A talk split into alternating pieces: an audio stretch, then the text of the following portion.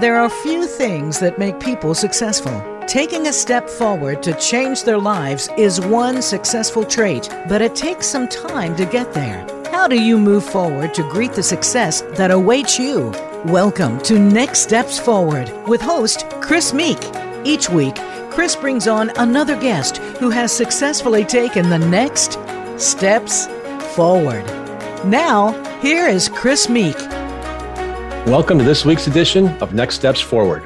I'm your host, Chris Meek. As always, it's great to have you with us again. This week's guest is Meriel Schindler. She's a lawyer who heads the employment law team at the London firm Withers LLP, where she's also partner. She's a patron of the writing charity Arvon, and she and her husband Jeremy have three adult children. Her first book, The Lost Cafe Schindler, was recently published. Meriel spent her adult life trying to keep her father, Kurt, at bay. Kurt Schindler had a difficult relationship with truth. When he died in 2017, he left behind piles of Nazi era documents related to their family's fate in Innsbruck, Austria, and a treasure trove of family photo albums reaching back to before World War I. Meriel was forced to confront not only their fractured relationship, but also the truth behind their family history. Sit back and settle in. We're in for a fascinating conversation with Meriel Schindler. Meriel, welcome to Next Steps Forward. Thank you, Chris. Um, I'm very, very pleased to be here with you. Meriel, I believe most of our audience is familiar with Schindler's List, but if you would, please set the stage by sharing the story of Oskar Schindler, because in a peripheral way, his famous name is an entry point for us the story of your father, Kurt, and the larger narrative that you wrote.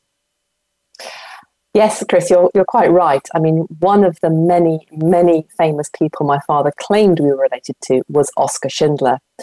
I have to say, I have looked into it. I'm afraid we are not actually related, or if we are related, it is so far back in time that it's certainly not something one would normally brag about.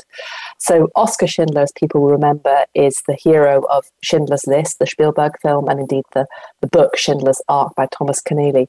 And he was actually a he was not Jewish. He was a card carrying Nazi who used Jewish labor in his factory um, and then realized what was going to be happening to the Jews and then saved several thousand Jews who were working for him in his factory. So he he, beca- he became someone who was a savior, a savior of Jews rather than someone who was a killer of Jews. But he was not related to my family, although my father liked to claim that he was. And what was the Cafe Schindler, which your grandfather founded? What was it like? Ah, the Cafe Schindler was an amazing place. So it was founded in 1922 when my grandfather returned from the First World War. And this was, I mean, all wars are horrible, but this was a particularly horrible war fought up in the mountains between Austria, as it is now, and Italy. Um, and, you know, he returned from that war to a country that was destitute. And in amongst that economic chaos, he decides to open a dance cafe almost uh, an almost frivolous act, if you like. And this was it became a triple fronted building in in a, in the small town in which he lived in Innsbruck in in the Tyrol in Western Austria and it was the place to go. It was the first one of the first places that you heard jazz in Western Austria, and you could dance there. You could have a cup of coffee there. You could have exceptional cakes. You could play bridge. You could play pool. There were two dance halls in there, so it was an extraordinary enterprise in a small town. And anyone who was anyone basically went there to to hang out, to dance, and to have fun. We need more places like that today. It sounds like. So, would you please explain the book title why is it the Lost Cafe Schindler? Well, uh, the cafe, as I said, was founded in 1922 and uh, it was hugely successful, except that my grandfather was Jewish.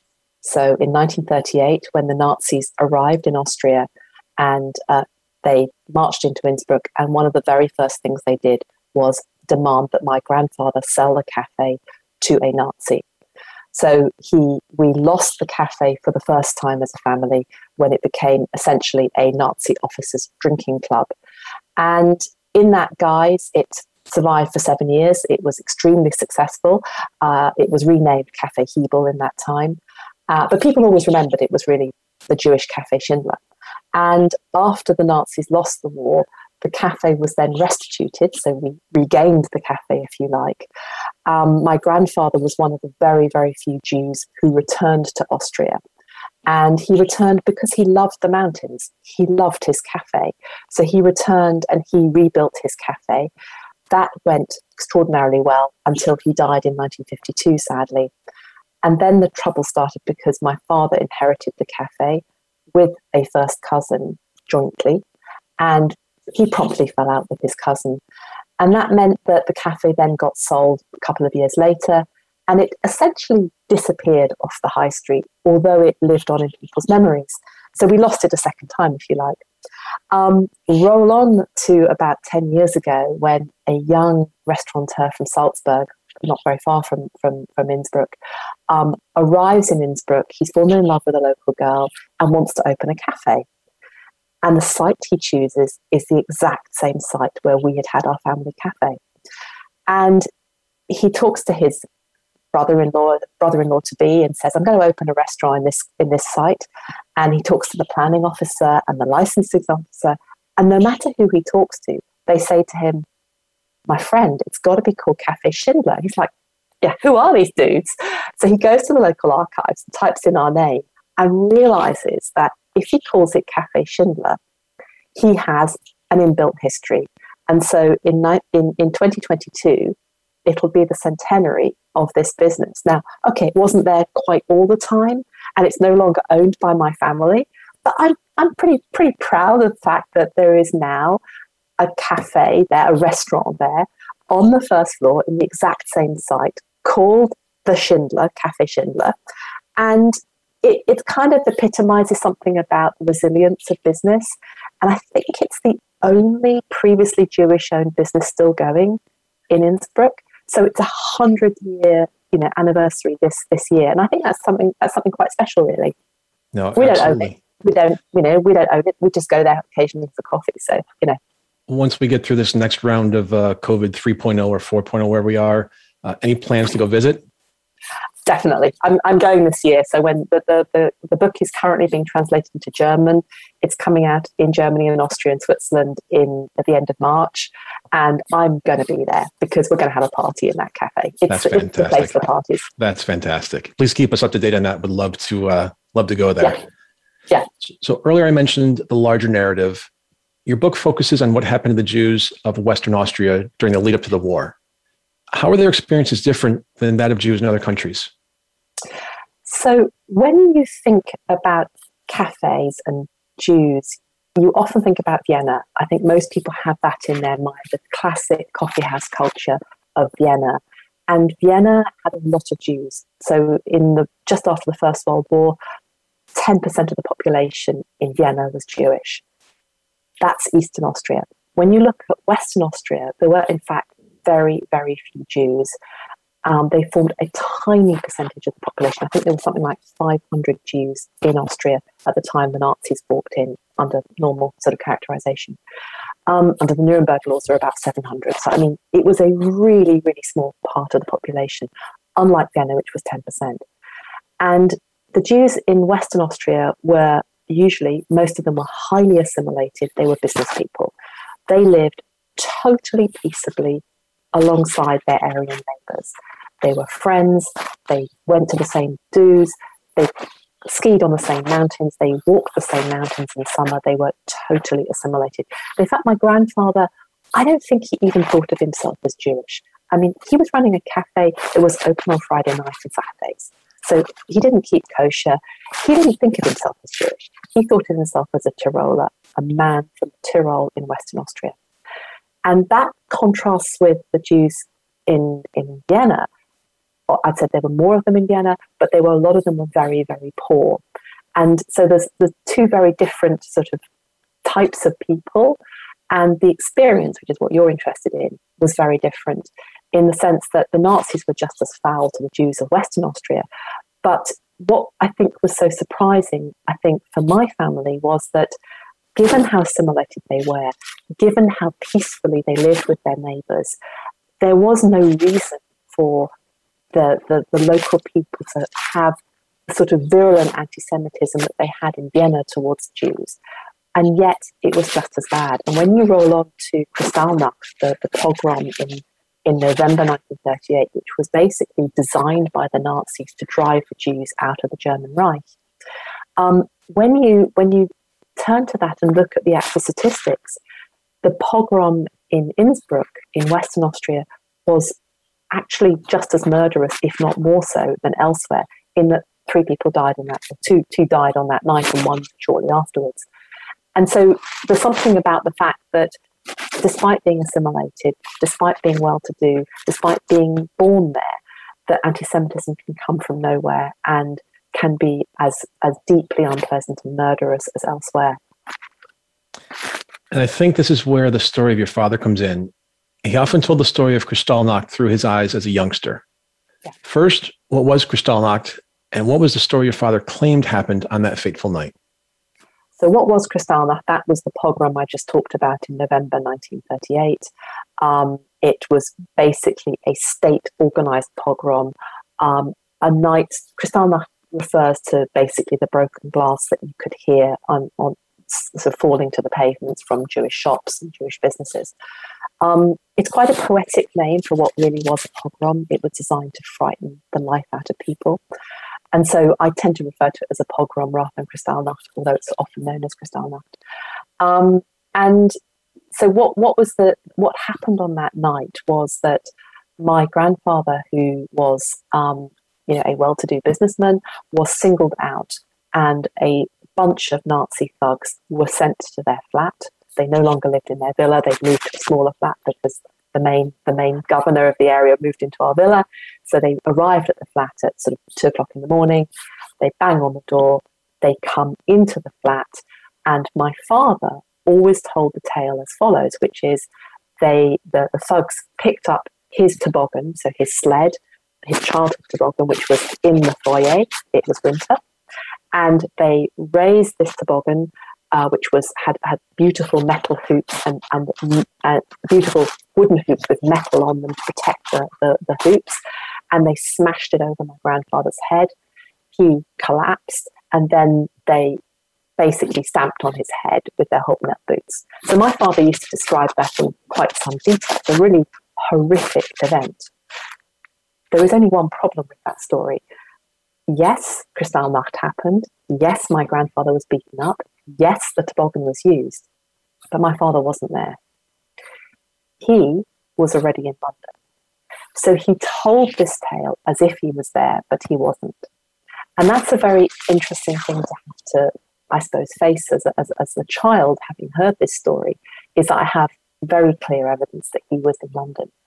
And you can go a number of routes on this. You can say, well, maybe he felt guilty, it was his toboggan, so he kind of adopted the story and believed he was there, or he lied about it. I don't know. I think he probably came to believe he was there, but he wasn't.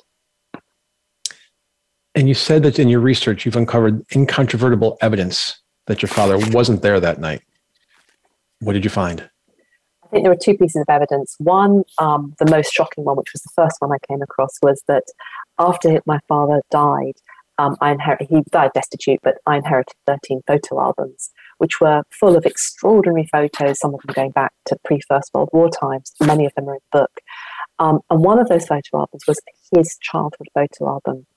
And he takes some snaps as he's coming over on the ferry from Austria. So he's fleeing Austria. And his first day in London with his mother says September 1938, first day with mummy in London. So, in his own hand, he has clearly created the evidence that showed he was in London. There is no way that his mother, having got him to London, sent him back into the arms of the Nazis. He just clearly was in London. And the second piece of evidence, which I uncovered in an archive where he was in after the war, in a displaced persons camp near Salzburg, and he's, it asks him on the form, which is asking for some money, when he left Austria. He said September 38. So when he was 24, he knew he'd left Austria in September 38.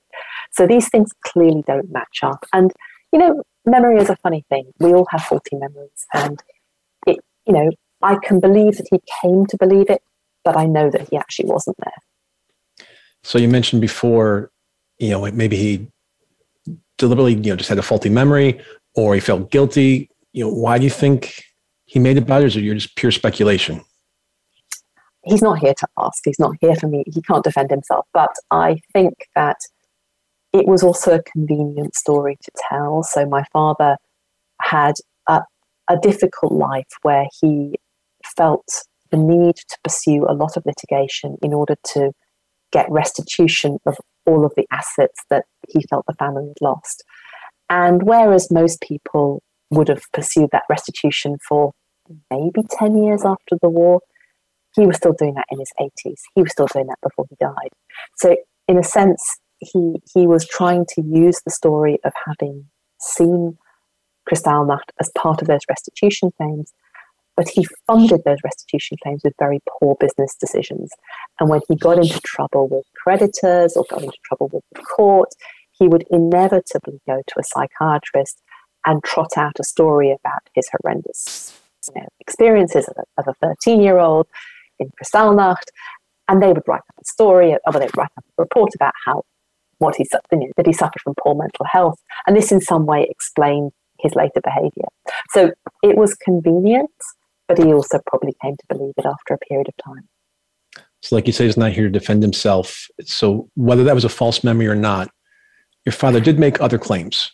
What were yes. some of the more outlandish things he told you and others about your family? So, like many kids, I stopped believing, and stopped listening to endless family anecdotes. Sort of as a teenager, I think I was probably quite rebellious. Um, so, the other extraordinary story that I never ever believed as a child is my father used to boast that his uncle was a Jewish doctor in Upper Austria who treated Hitler and Hitler's mother. That doesn't that doesn't compute, does it? That doesn't seem like something that would be true. And the strange thing about that particular story is it is actually true. So in 1907, um, there was a Jewish doctor who is was my, my father's great uncle, my father's uncle, called Dr. Bloch in Linz, where Hitler lived. And in 1907, uh, he's in his surgery, and a woman arrives in the surgery, and he describes her. And I, I, I, I know I've, I've got this on other other evidence from Dr. Bloch himself, um, and he describes her as a tall woman in her middle years with beautiful grey eyes, and she's complaining of terrible chest pains. And the doctor has a pretty clear idea as to what's wrong. Takes her name, Clara Hitler, Adolf Hitler's mother. He examines her and establishes that she has advanced breast cancer. And he says, Look, I'm going to give you some painkillers. Go home and come back with your family, and I will explain what needs to happen. A couple of days later, she arrives back in the surgery with young Adolf Hitler in tow and her other kids, 17 year old Adolf Hitler. And the good doctor explains that she has a bre- that, that, that Clara Hitler has breast cancer and will need a double mastectomy and that, you know, at this point, Adolf Hitler, as described by Dr. Bloch, breaks down in tears and says, Is there no hope for my mother? And he says, Well, look, this is difficult. This operation might help, but, you know, it is difficult. He then goes into overdrive. He arranges the operation. He is present during the operation. He goes straight over to the family home after the operation, explains it's gone as well as can be expected. Clara Hitler makes a bit of a recovery. I mean, you know, she's not very well, but she makes a bit of a recovery and she eventually dies in 1908 and um, he is he he writes out her death certificate hitler adolf hitler is enormously grateful to this jewish doctor who looked after his mother with tremendous care and he pays the bills and he shakes his hand and says the Hitler family will be eternally grateful to you. Now you roll on to 1938. Hitler returns with the cavalcade to Linz. There's all the shouting, you know, all the people saluting, all the aeroplanes flying above. And one of the things he asks is, is my house doctor, my old doctor, still alive, Dr. Bloch? People are going, well, yeah, but yeah, and Hitler leans back and is reported to have said, I kid you not, well, if all Jews were like Dr. Bloch, we wouldn't have a problem. So it, it was as if Dr. Bloch was his protected pet Jew. And as things got tougher and tougher for the Jews of Austria, Dr. Bloch was protected. He was told by the SS, nothing is going to happen to you. You can stay in your flat. Your ration card is not going to get stamped with a J. You can go out. There's no curfew. It's like, yeah, but everyone else is being deported. And like, you know, so eventually Dr. Bloch does leave and he leaves with slightly more money in his pocket than other Jews. And he is allowed to leave in the 1940s and he arrives in New York. And the reason I know all this is true is that the wonderful Washington Holocaust Museum has his handwritten autobiography.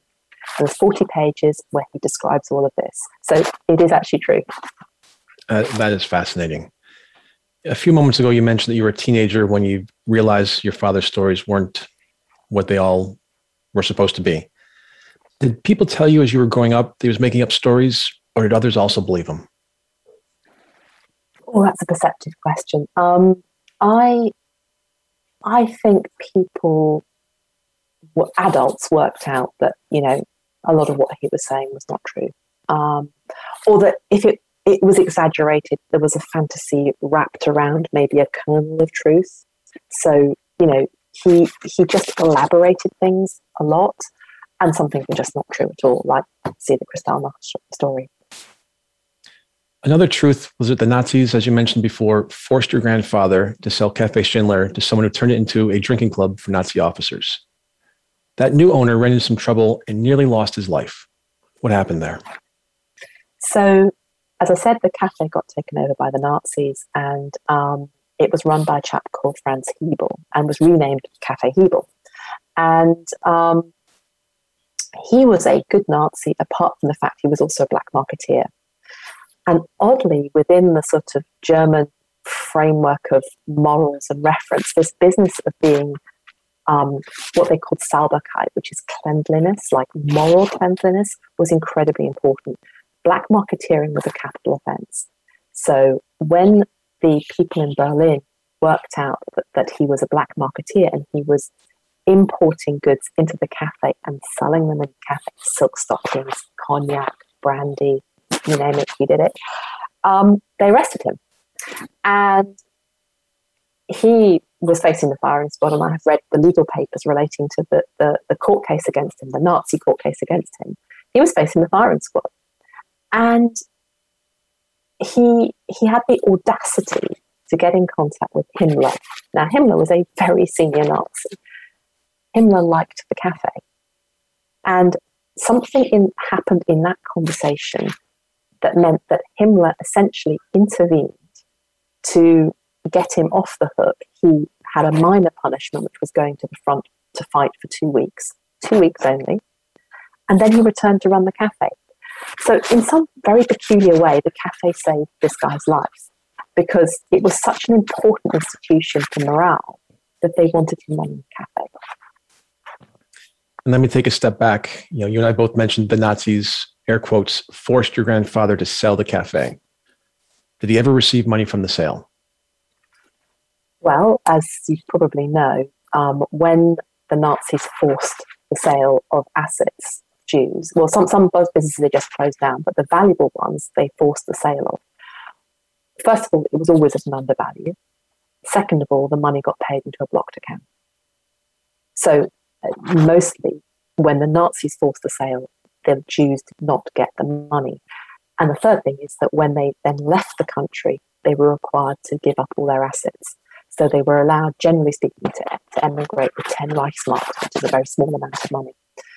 Um, so the answer is to that no. Um, roll on to after the war, there was restitution and we did receive the cafe back. But as I said, um, my father was not terribly good at holding on to the cafe, so we lost it a second time. and your grandfather was deported to France, but not all of your family uh, was. Yeah, it, not France actually. He was. So my grandfather ended up in jail for a bit, and then eventually managed to escape in 1939 and did arrive in the UK but not all of your family was spared, were they? No. Um, one of the very sad things about this era is, I mean, my, most of my family were incredibly lucky when they got out. They got out because they had some money and they had connections abroad. That was what saved Jews, is when people were able to step forward and give affidavits that they would look after any Jew coming in financially, whether that was the US or whether that was the UK. So most of my family got out. However, it was tricky getting out. It was a very individual thing. And um, you needed, you know, some people got left behind. And in particular, my great grandmother, Sophie, and my great aunt, Martha, and her husband got left behind. And increasingly desperate attempts were made to exit them from Austria. Unfortunately, that did not work. And they ended up in Theresienstadt and my great aunt in Auschwitz. You described your father as a hoarder, and that after he died, you found papers on every surface of his cottage, which set you on your journey as an author. And you said some are mundane, others shocking extraordinary. What shocked you most in terms of those papers relating to you and your siblings, and which ones from the Nazi era were most shocking and extraordinary? So, two part question. What shocked me most in relation to me uh, and my sister was the fact that my father had hired a private detective several times to basically tail his two daughters in our early 20s and find out which boyfriends we were going out with, etc. So, I mean, talk about overprotective dad. I mean, this is like taking it to extremes. that was shocking. And then Nazi era documents, they're kind of they're difficult to read. I mean, they, they end with Heil Hitler. They've got swastikas all over them, and they say terribly oppressive and horrible things often. And you know, those those papers were not easy to read. We've been talking to Meriel Schindler, and we'll be right back after a short break. Become our friend on Facebook. Post your thoughts about our shows and network on our timeline. Visit facebook.com forward slash voice America. The White House doctor makes house calls. Listen every week for House Calls with Dr. Connie Mariano. Dr. Connie has served as the White House physician under three U.S. presidents. Now, she joins the Voice America Empowerment Channel to help you enrich yourself physically, emotionally, and spiritually. Our guests will include professionals from a variety of fields who will bring you tips that you can apply to your own life. Listen for House Calls with Dr. Connie every Thursday at 4 p.m. Pacific Time, 7 p.m. Eastern Time on the Voice America Empowerment Channel. We hear just be you a lot these days. But who are you? What is an authentic life? The answer to these questions and more will be answered on The Authentic Living Show, hosted by Andrea Matthews. Andrea will interview some of today's spiritual, psychological experts and will provide her own wisdom to help you raise your consciousness to the level of your I am. Listen for Authentic Living with Andrea Matthews Heard live every Wednesday afternoon at 4 p.m. Eastern Time, 1 p.m. Pacific Time on the Voice America Empowerment Channel. Have you friended us on Facebook yet? Why not? Just go to facebook.com forward slash voice America or search for the keywords voice America. Once you are part of our Facebook network, you'll receive daily messages about what's happening with our shows, this week's featured guests, and new happenings at the Voice America Talk Radio Network. And you can add your voice to the always active discussions on our timeline. Just go to facebook.com forward slash voice America or search for voice America.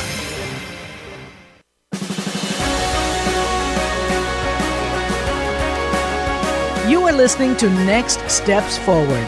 To reach Chris Meek or his guest on the show today, please call in to 1 888 346 9141. That's 1 888 346 9141. Or send an email to Chris at nextstepsforward.com. Now, back to this week's show. And we are back with Meriel Schindler. We've been talking about her book, the Lost Cafe Schindler. Meriel, when did you start writing the book? My father died in 2017, and I we cleared out the cottage, and I had these documents. I didn't really know what to do with them, and they were they, they were difficult. As I said, they were difficult documents to read, and I kind of put them away for a bit. So I, but what I did start to look at was the photo albums. And like so many family albums, they didn't have names under the photos. And I was kind of curious as to who the people were and what they were doing in their long dresses, in their bonnets, you know, hurtling down mountains on toboggans. And there was a lot of mountain photography. And I was drawn in to try to work out who the people were. And when I realized that some of them hadn't made it out, I wanted to sort of to honor their memory and understand what had happened to them. Um, I also had a lot of these, I suppose, these anecdotes from my father ghosting around my head. And I wanted to understand what was true and what wasn't true and where, you know, what my background was essentially. And at what point did you recognize that it had a wider relevance than simply the story of just one family? I it, it, was a sort of creeping realization because I was only ever going to write this up for my kids. I mean, that was really what was going to happen. I was going to put in a put in a lot of recipes and the photos and write up the narrative. And then the more I talked to people about it, they were going, but that's amazing. That's extraordinary. This is a proper book. And I'd never thought of it as a proper book. And eventually I talked to someone who, in fact, turned out to be a literary agent. And he said, yeah, yeah, I'll, this is a book. so I, I, sort of wrote the book despite myself, if you like. Um, so, yeah. And some books are true labor of love for an author to write, others are not. I have to believe The Lost Cafe Schindler was a difficult story for you to tell. Am I right about that, or was it more of a labor of love? It was a difficult story to tell, but I think a lot of writing gives you resolution and clarity. And it's something I do as a lawyer anyway. So I do, I think writing is quite therapeutic. And I'd grown up feeling quite angry about my father. He had been, he, he had been a very unstable force in our lives. And he'd gone to jail, dragged us from one country to another. You know, this was quite an unstable childhood. And um, by writing the book, what I realized was that although we hadn't inherited anything apart from papers and photographs from him, he, he died destitute. Um, we had inherited an incredibly rich and interesting history. And in a sense, that's, that's worth more than money. That's, it's a more interesting thing to have. And that's what I value about it. So it was a labor of love in some ways. And did your career as a lawyer help you write this book? And if so, how? Yeah. I mean, undoubtedly, I think that I, I think as a lawyer, you're not frightened of piles of paper. Um, you know, you have to you have to deal with a lot of paper a lot of stuff on screen nowadays as a lawyer. So that doesn't worry me. Um, and the whole process of absorbing, analyzing, researching, synthesizing, that is very much um, what lawyers do. Uh, and then explaining it to someone. So I think I think yes, being a lawyer really did help.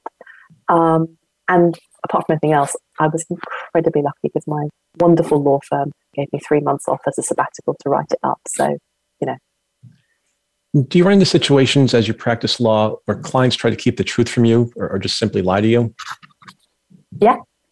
Um, I think you have to be quite adept at spotting situations where a client might be trying to manipulate what they're saying or the, the facts. And I think one of the skills of a lawyer is to try and get to the bottom of, of that through inconsistencies or facial expressions or ah, that doesn't smell right, does it? You know. And and yeah, sometimes you have to challenge a client for, for that reason. And how do you deal with those situations? Is your professional response shaped at all, for better or worse, by your personal experiences? I think that, yeah, I mean, I think we're all shaped by our personal experiences. I don't, I don't think we can get away from that.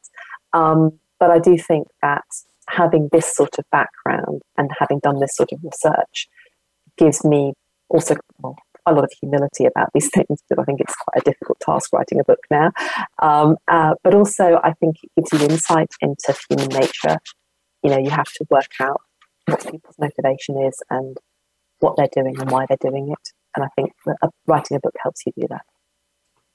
You just mentioned writing a book is a, a difficult task. You know, writing and publishing a book is a huge, huge accomplishment. So kudos to you. What other positives came from your work on the, Lost Cafe Schindler? For instance, did you reconnect with any family members you hadn't seen in a long time or that you never met? Yeah. My father had had the talent of falling out with everyone. So I reconnected with people. I um, took my courage in both hands and I rang people and emailed people and arranged calls. And then there would be this incredibly awkward, difficult moment where they were trying to work out whether I was my father's daughter and was going to be asking them for money or God knows what, dragging them into litigation or something. Anyway, um, after that initial, I mean, uh, uh, one of them, I, I, flew out to Connecticut, not not far from where you are, um, and uh, flew out to meet this guy because he said he had some amazing photos. I thought, well, no time like the present. I'd never done anything like this before, but I got on a plane and went to see him. And he opened the door. He's a really nice guy, and uh, opened the door and he said, "Yeah, I remember your father. He was a crook and a shyster." That was his opening comment. Okay, I've just wow. 3,000 miles to see you. anyway, I decided that I wasn't going to comment. I came in, we had some coffee. He showed me these astonishing photos that I weren't in my albums, but that he had from his family. And now we're firm friends. And I've managed to connect a whole bunch of people who didn't even know each other who fled to the US, as well as people in the UK who, again, my father had fallen out with. So now I've got, I thought I always had a tiny family, but now I've got a much bigger family. It's really, really nice. It's clearly international now as well. Yeah. So, that being said, do you wish you'd researched and written the book sooner? Would it have changed your relationship with Kurt? I would never have been able to do it when he was alive. I just wouldn't. He, he just was too mercurial, too difficult to deal with. You were Jewish, and yet long after the war was over, your father didn't want you to tell anyone that you were Jewish. How did that shape the way you looked at your religion and how you practiced your faith? Well, um, my father married out, married someone who wasn't Jewish. Um, and I think that was deliberate. I think that was partly about leaving Judaism behind him, being as assimilated as he could be. And um, I think that, you know, that, that makes you know, the fact my mother isn't Jewish or wasn't Jewish means that I'm not technically Jewish. I have Jewish blood in my veins, but I'm only half Jewish and not technically Jewish, if you like. So I'm culturally Jewish, um, but I'm not. I'm not Jewish by faith. Um, although I'm married to a Jewish man. And did that cause you to view your father in a different light, either more positively or negatively, or is that a loaded question? Um, I think he made the decisions he made at a very particular point in time, and he, you know, he always told us not to say to people that we were Jewish. And now that's, I mean, in this day and age, that's extraordinary to hear that. But actually, for someone who come out of the war, that's not that stupid. You know, being Jewish was dangerous. It was life endangering. So to protect his daughters, he always said, "Don't tell anyone you're Jewish." Through some of the charity work I do, I work with a number of veterans who have experienced emotional and physical trauma that's caused depression, anxiety, post traumatic stress, and other mental health issues. Was your father ever diagnosed with a mental illness? Well, when he went to psychiatrists to get himself out of the various legal messes he found himself in, um, he was diagnosed with various things narcissistic disorder, personality disorder, a whole bunch of things along those lines, most of which aren't very treatable, and which he never sought treatment for. He only went and got those psychiatric reports really in order to bail himself out of difficulties. Family secrets, unfortunately, are not uncommon. A 2017 study about secrecy concluded that most people have five deep, dark secrets about everything from finance, sexual orientation, relationships, to their mental health, criminal behavior, and past physical or sexual abuse. Living with family lies and secrets can lead to a number of mental health challenges. How did your life's experiences dealing with decades of questions about what was true and what was not affect your well being and the well being of others? What did you do to take care of yourself? I feel I ought to be on a psychiatrist's couch now. the first session's free. um, well, I, I think I'm, I suppose I'm quite resilient. I'm quite tough in that I grew up in a household that was incredibly unstable. Um, my father went to jail, um, and you know we had to look after ourselves. So um, I think I'm fairly resilient. Um, and I've been incredibly lucky with friendships, very lucky in terms of the husband I married, and very lucky with my kids. So I think moving on from quite a an unstable childhood, something that is incredibly stable, being a lawyer, married, three kids, that I think has has me much more grounded than perhaps I might otherwise have been. You just called yourself resilient twice, and I just read an article earlier this week that resilient is the word of 2022, talking about everything that we've gone through globally uh, as a society and humanity. So, perfect word. We can't go back in time, but for the benefit of others, in retrospect, would you have done anything differently over the years? Yeah, I would have done. I mean, I, I kept my father at arm's length because I felt he was dangerous. He was dangerous financially. He was dangerous to my mental health, probably my kids. You know, he was, you know, he was a very controlling personality. But of course, he also had Alzheimer's in his later years. And I think I didn't need to keep him at arm's length at that point. but I never really, I, I suppose I didn't really understand that that that at that point in time. So I would have I would have been a bit gentler, I suppose, at that point, and a bit more accommodating. And given your life experience, do you think some things are best left unexplored and left alone, or should we always dig for that deeper truth? I would say you always have to dig for that deeper truth.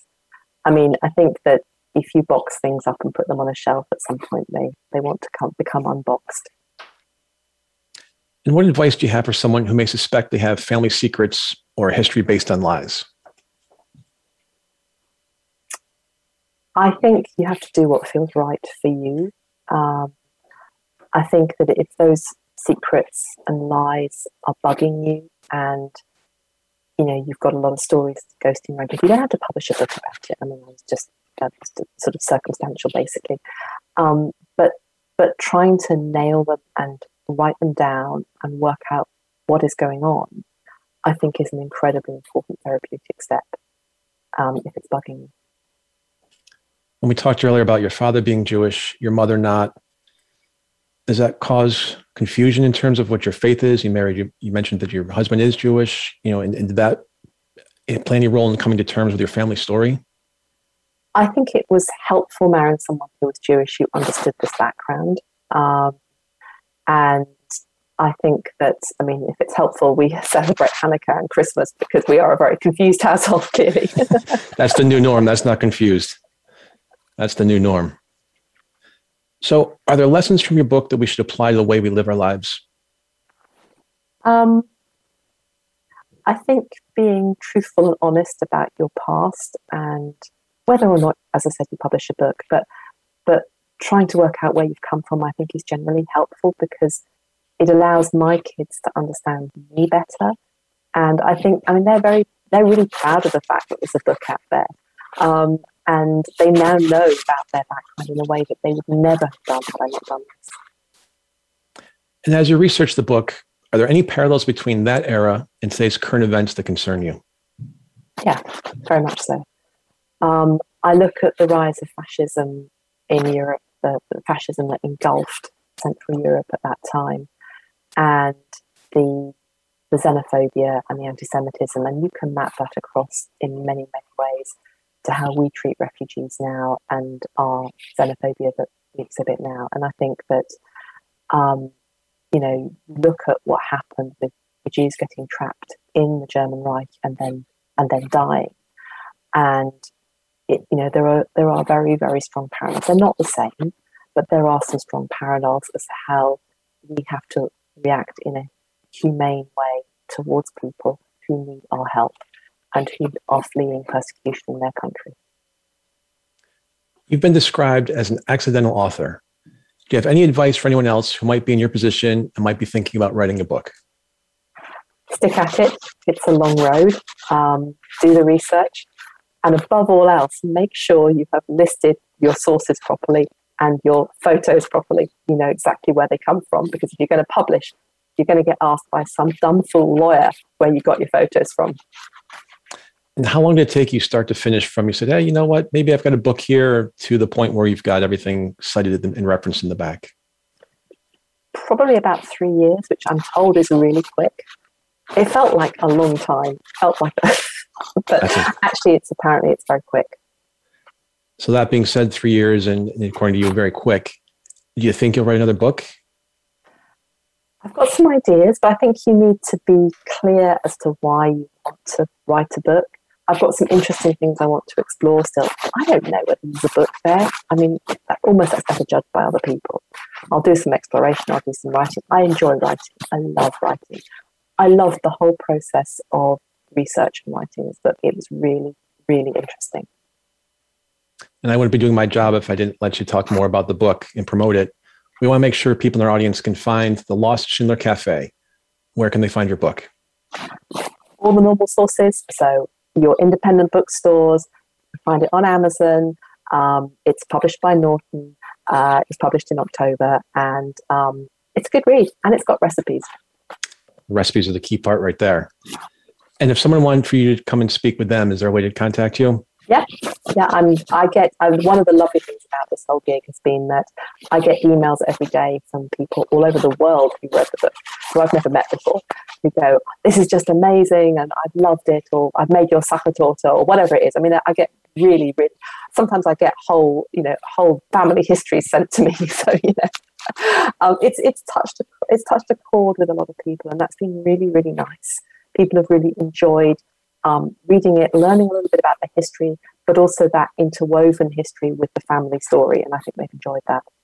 Um, so yeah, I'm, I'm, I, you can track me down via my law firm. I've got an author's website, which is merielschindler.com. Um, you can track me down via Norton. Norton often forward stuff onto me as well. Unfortunately, we can track anybody just about anywhere now. Yep. So, Meriel, I've spent the last 45 minutes asking you a lot of questions about the book what haven't I asked that you want to get out there and share with the audience? Um, I think what's that the, the whole Holocaust story is a really important story, not just in its own right, but one that we need to bear in mind for how we behave in the future, how things can get out of hand, how really ordinary, nice people can behave in a barbaric and murderous fashion. And I think it's understanding and, and really taking that to heart that is important. Um, and that's why the story is told through the eyes of the cafe. Is, is you know, it's a wonderful place, and you know, even when you run a wonderful place and your your mission statement is just serving good coffee and cake, you know, things can come, things can go wrong. So, yeah, my, that would be my, my my my other my other story. Meriel Schindler, author of the Lost Schindler Cafe.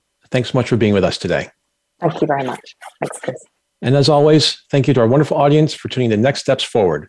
I'm Chris Meek. For more details about upcoming shows and guests, please follow me on Facebook at facebook.com forward slash Chris Meek public figure and on Twitter at Chris Meek underscore USA. We'll be back next Tuesday, same time, same place, with our leader from the world of business, politics, public policy, sports, or entertainment. Until then, stay safe and keep taking your next steps forward.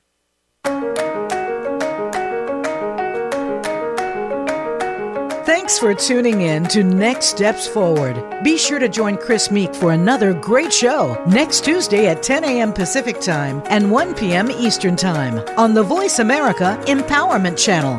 This week, make things happen in your life.